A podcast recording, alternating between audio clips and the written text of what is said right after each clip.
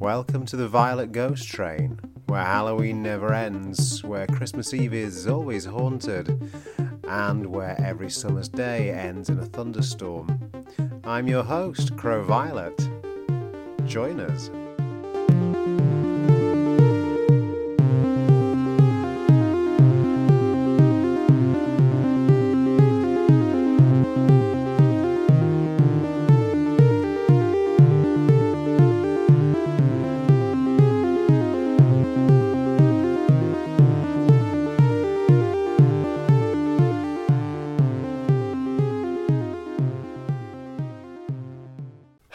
Ghost train victims, uh, passengers. Sorry, yeah, that's the one. Hello, darlings. How have you all been?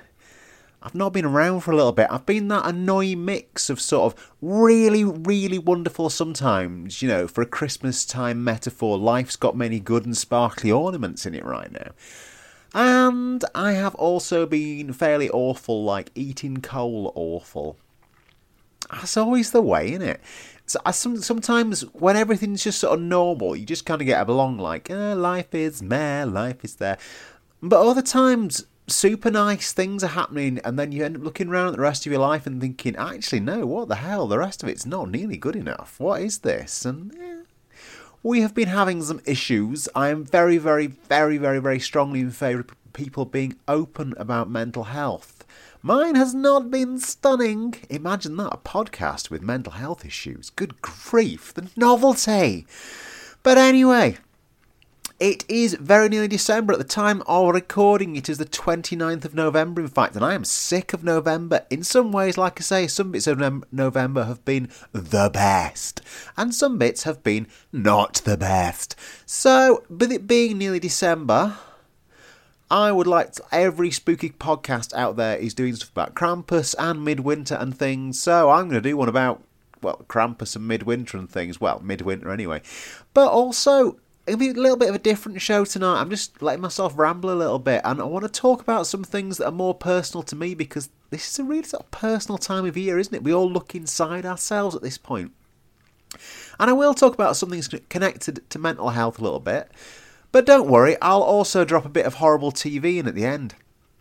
Though I have no guests here right now, I, I am optimistic that I've got a few guests lined up, possibly, and certainly I'm, I'm hoping to reschedule a certain couple of notable podcasts in the near future. Hi, guys. Um, to join me for more horrible stuff that they won't like at all, like last time. And I've got some others lined up for the new year, which will be divine, frankly. But the thing is, Christmas time and this gets said a lot, but it's still true. Christmas time can be really tough. I'm mainly on my own at Christmas, and that's through choice. Though I will be making a terrifying appearance at the homes of some of my very favourite people. Kind of like a particularly uncoordinated girly Santa.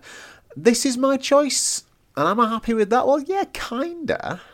Kinda. I do have this sort of recurrent fantasy about this huge gothic mansion somewhere with all my people in it having some great demented tribal party for Christmas time. But apart from that, I'm content. If anyone has a massive gothic mansion they want to donate to the Violet Ghost Train, get in touch with us via Twitter or just, just turn up at my house. That's fine.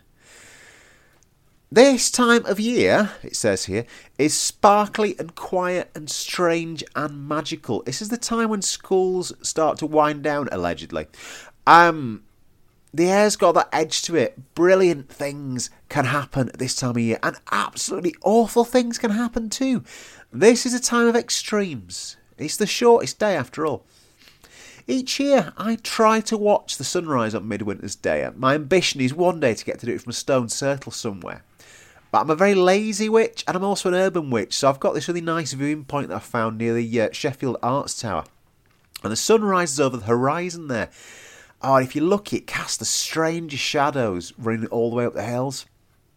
And at times like that, I'll do a little chaotic ritual to talk to the world. Because it's midwinter, right? For me, much more than New Year's Eve. For me, midwinter is a time of reflection. It's looking back, marking the days, and thinking, where was I a year ago? And you know, and like your, photos on your phone show you two years ago you were doing this. maybe it was awful, maybe it was amazing. I don't know. Who can say? But we mark these days so we can have a look at what's happened in the meantime between them.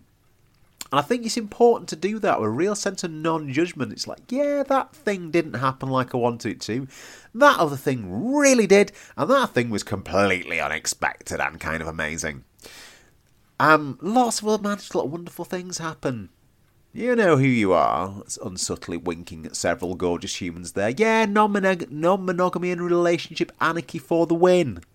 Or non monogamy, as apparently said then. Never mind.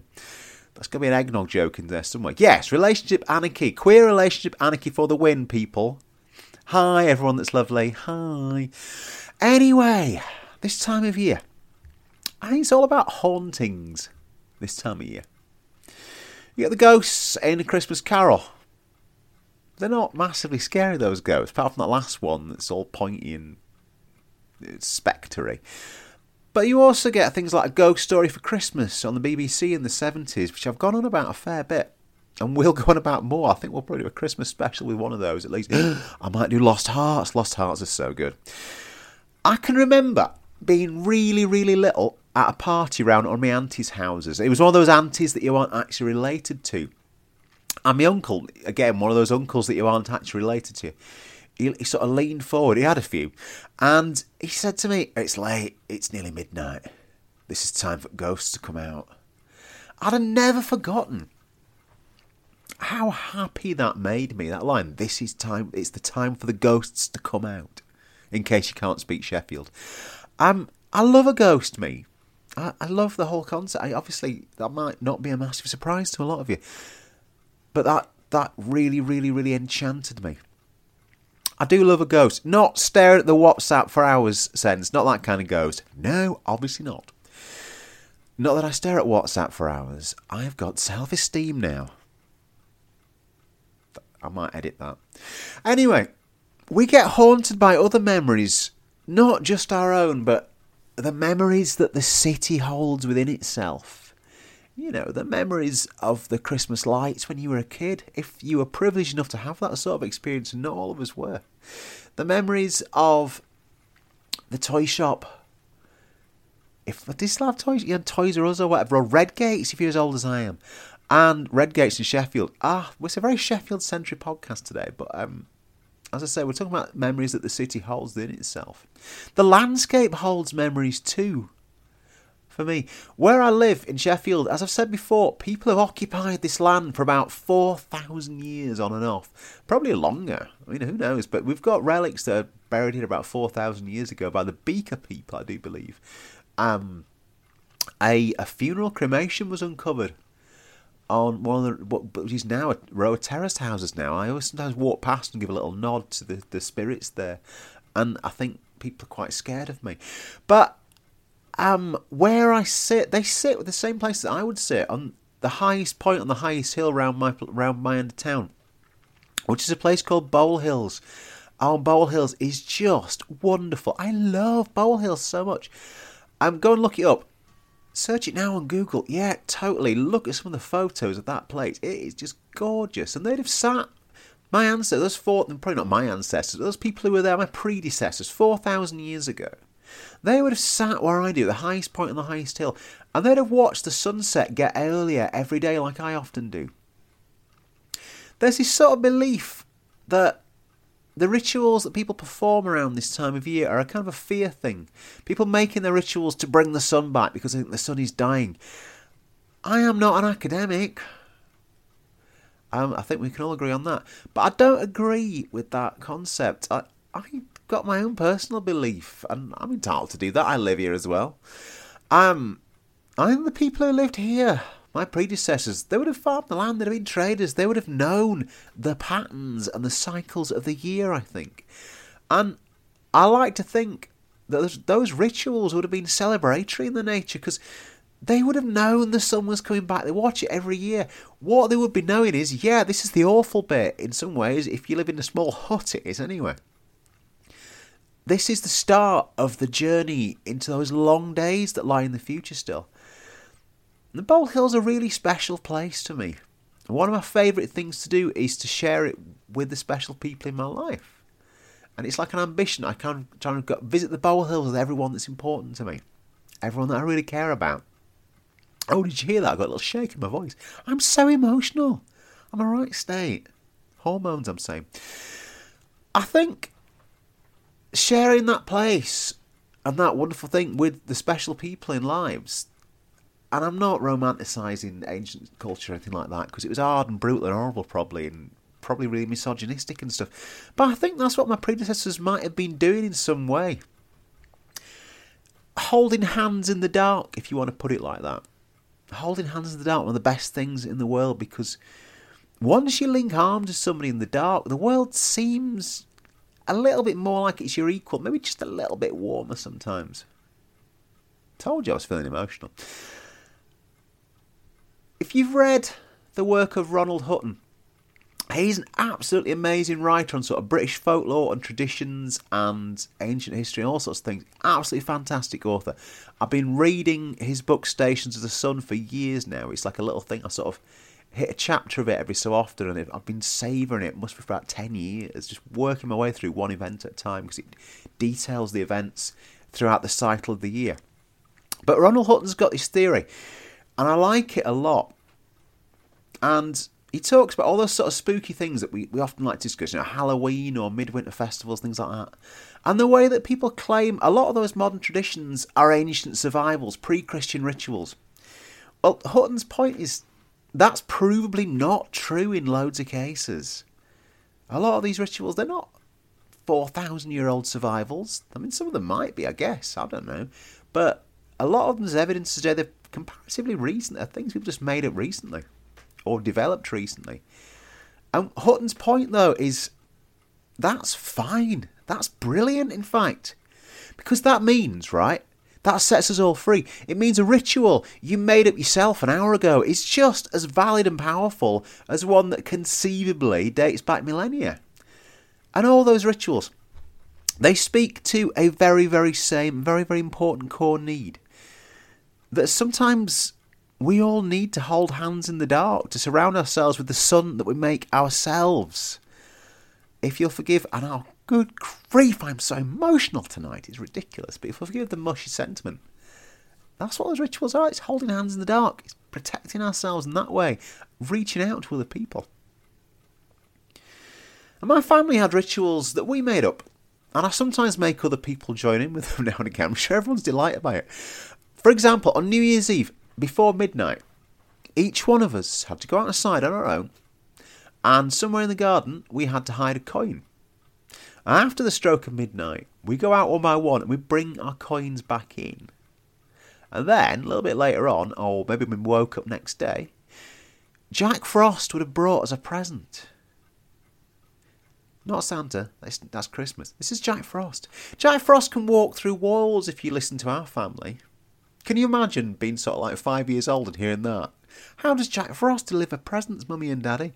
Well, tiny child, he can walk through walls. Okay, that's amazing. Scary noise. We had a homemade seasonal deity. And if you got me on Instagram, at Crow Violet on Instagram, you have to ask nicely because it's a lockdown account because of my job. Um, please feel free to ask nicely and follow me. It will be lovely. Um, I painted Jack Frost the other day. That was like really, I was like, oh, this is what he looked like in my mind. And I painted him along with some skulls and bone creatures as well, because this is the time of the Marichlud. I've just pronounced that wrong, haven't I? You know what I mean. Skull Horse Monster. My apologies to experts in, in the, the Welsh languages everywhere. I'm very, very sorry about that. Um, but anyway, Horse Skull Monster. I painted, I painted that the other day as well because, and all the other strange creatures this is the time of year for it, isn't it? Strange creatures that we summon out the dark to play games with at this time of year in the darkness. Playing around with Dark Forces comic book. I think it was in 2000 AD years ago. Said, what's the point of Dark Forces? If you don't play with them, that's what they're for. Or as Grant Morrison once wrote, some people are too scared to play in the dark. It's too scary for some people. Oh my god, am I goth gatekeeping? I totally am. I'm so sorry. Anyway, Dark Forces and Skulls and Bones aside, let's move on a little bit. Let's move on to today's horrible TV thing. And this is a cold and icy one, seasonally appropriate. So watch out, as Ingrid Hahn, my alter ego, once said. Look her up on Instagram. She's her account's completely open. I always this. Nobody ever does. Anyway, as Ingrid Hahn, that's two A's, so I once said, I've got the self promotion head on. Watch out, because this one is creepy as anything. So, I'm going to talk about Silent Snow, Secret Snow. There's two main versions of this um, this story, filmed versions that is. There's a version you can see easily online. I think it's on YouTube and stuff. And there's one that's locked down pretty tightly for copyright reasons, which I've got on DVD somewhere, but I think it's not the one you get copyright strikes putting stuff from it from. And I love them both. I'm going to focus a little bit on the one that aired on a program in the very early 1970s, Rod Serling's Night Gallery. If you are familiar with it, you'll know exactly the vibe I'm going for. If you're not, get it watched. Night Gallery is amazing. Basically, Rod Serling, the author, created the Twilight Zone before this. Sort of chain smoking liberal social conscience in a really good suit, who is an all round formative influence on me. And I like to think in some tiny way on this show, though I'm considerably camper than Rod Serling. I used to try and do an impression of him, didn't work. Anyway, Rod we're on first name terms, would stand in a deserted art gallery at the start of every episode and he would introduce a creepy story of some kind. There'll be a painting associated with it as well, or a sculpture or something like that. And it's famous for, you know, um, stories like their adaptation of Pickman's model or they're tearing down Tim Riley's bar that makes me cry like anything every time. My voice goes all shaky again at this point. But anyway, we're talking about Silent Snow, Secret Snow today. And this one is really odd. It's based on a short story by an author called Conrad Aiken, which you can also get a hold of really easily. I recommend all three versions of it. So, Silent Snow, Secret Snow is about this young boy, Paul. Now, one day, Paul wakes up and he's really excited because he realizes it's snowed in the night. Heavy, beautiful, perfect snow that gets described really lyrically by the, the narrator, who I believe is Orson Welles actually in the Rod Serling version. Paul loves the snow. And he lies there in bed. It's, it reminds you of being in childhood a lot. He lies there listening to the crunching of feet. He, he watches the sparkling light on the walls of his room. A lot of us have been privileged enough to do that as kids. And he lies there so happy and excited at the sound of people messing about in the snow and all those things. Except, and I'm not really going to give too many more spoilers than this as usual. Um, it hasn't snowed because it's the middle of summer. Except just for a minute, Paul was convinced it had, inexplicably.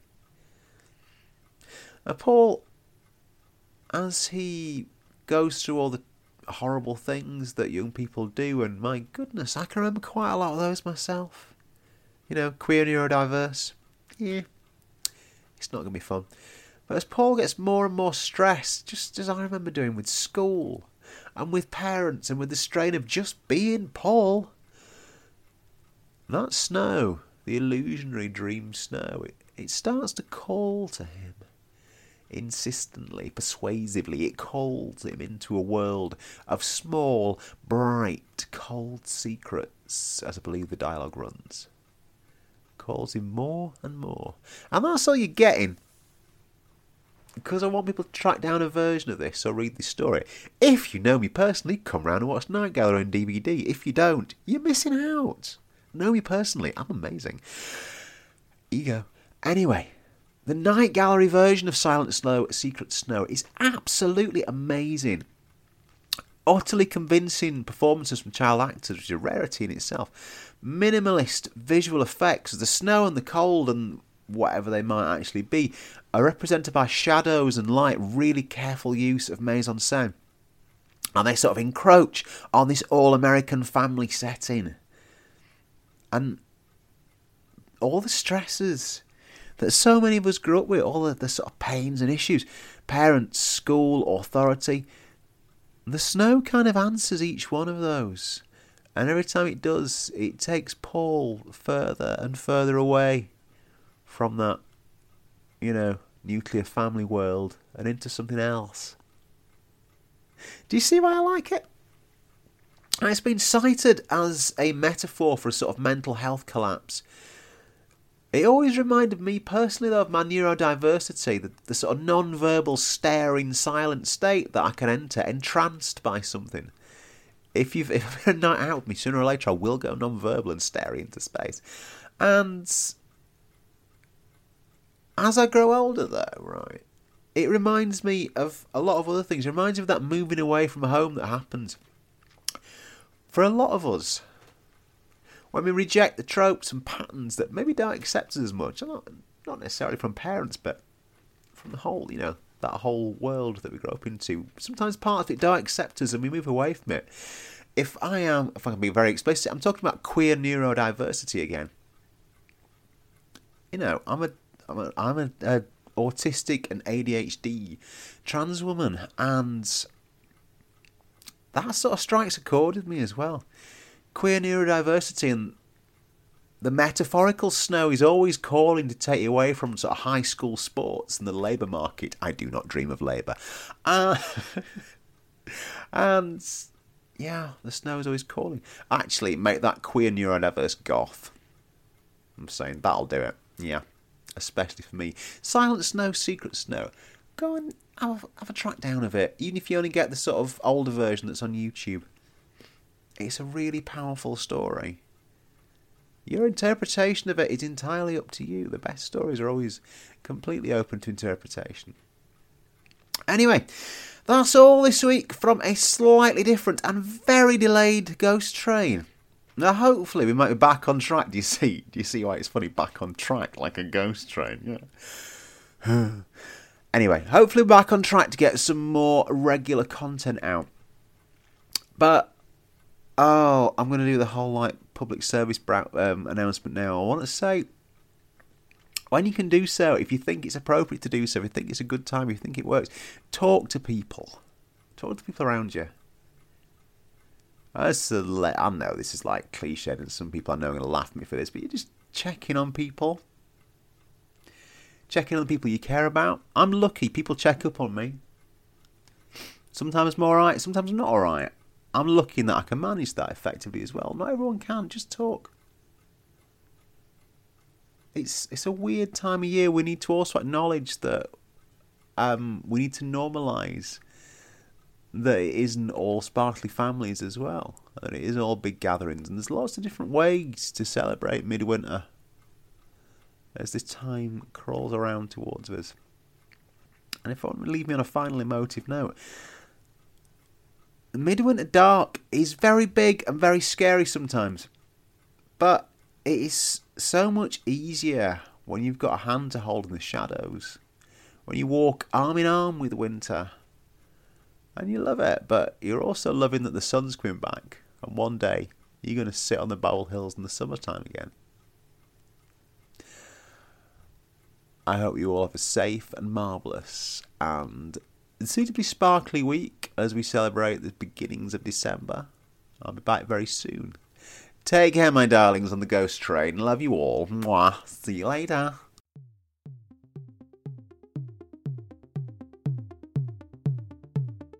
Thanks for listening to the Violet Ghost Train this week. You can find us on Twitter at Crow Violets or on Instagram, Crow Violet in singular. You have to ask for permission to follow, or on our website, crowviolet.com, again in the singular. I trust you enjoyed your ride on the ghost train, dears. See you next time.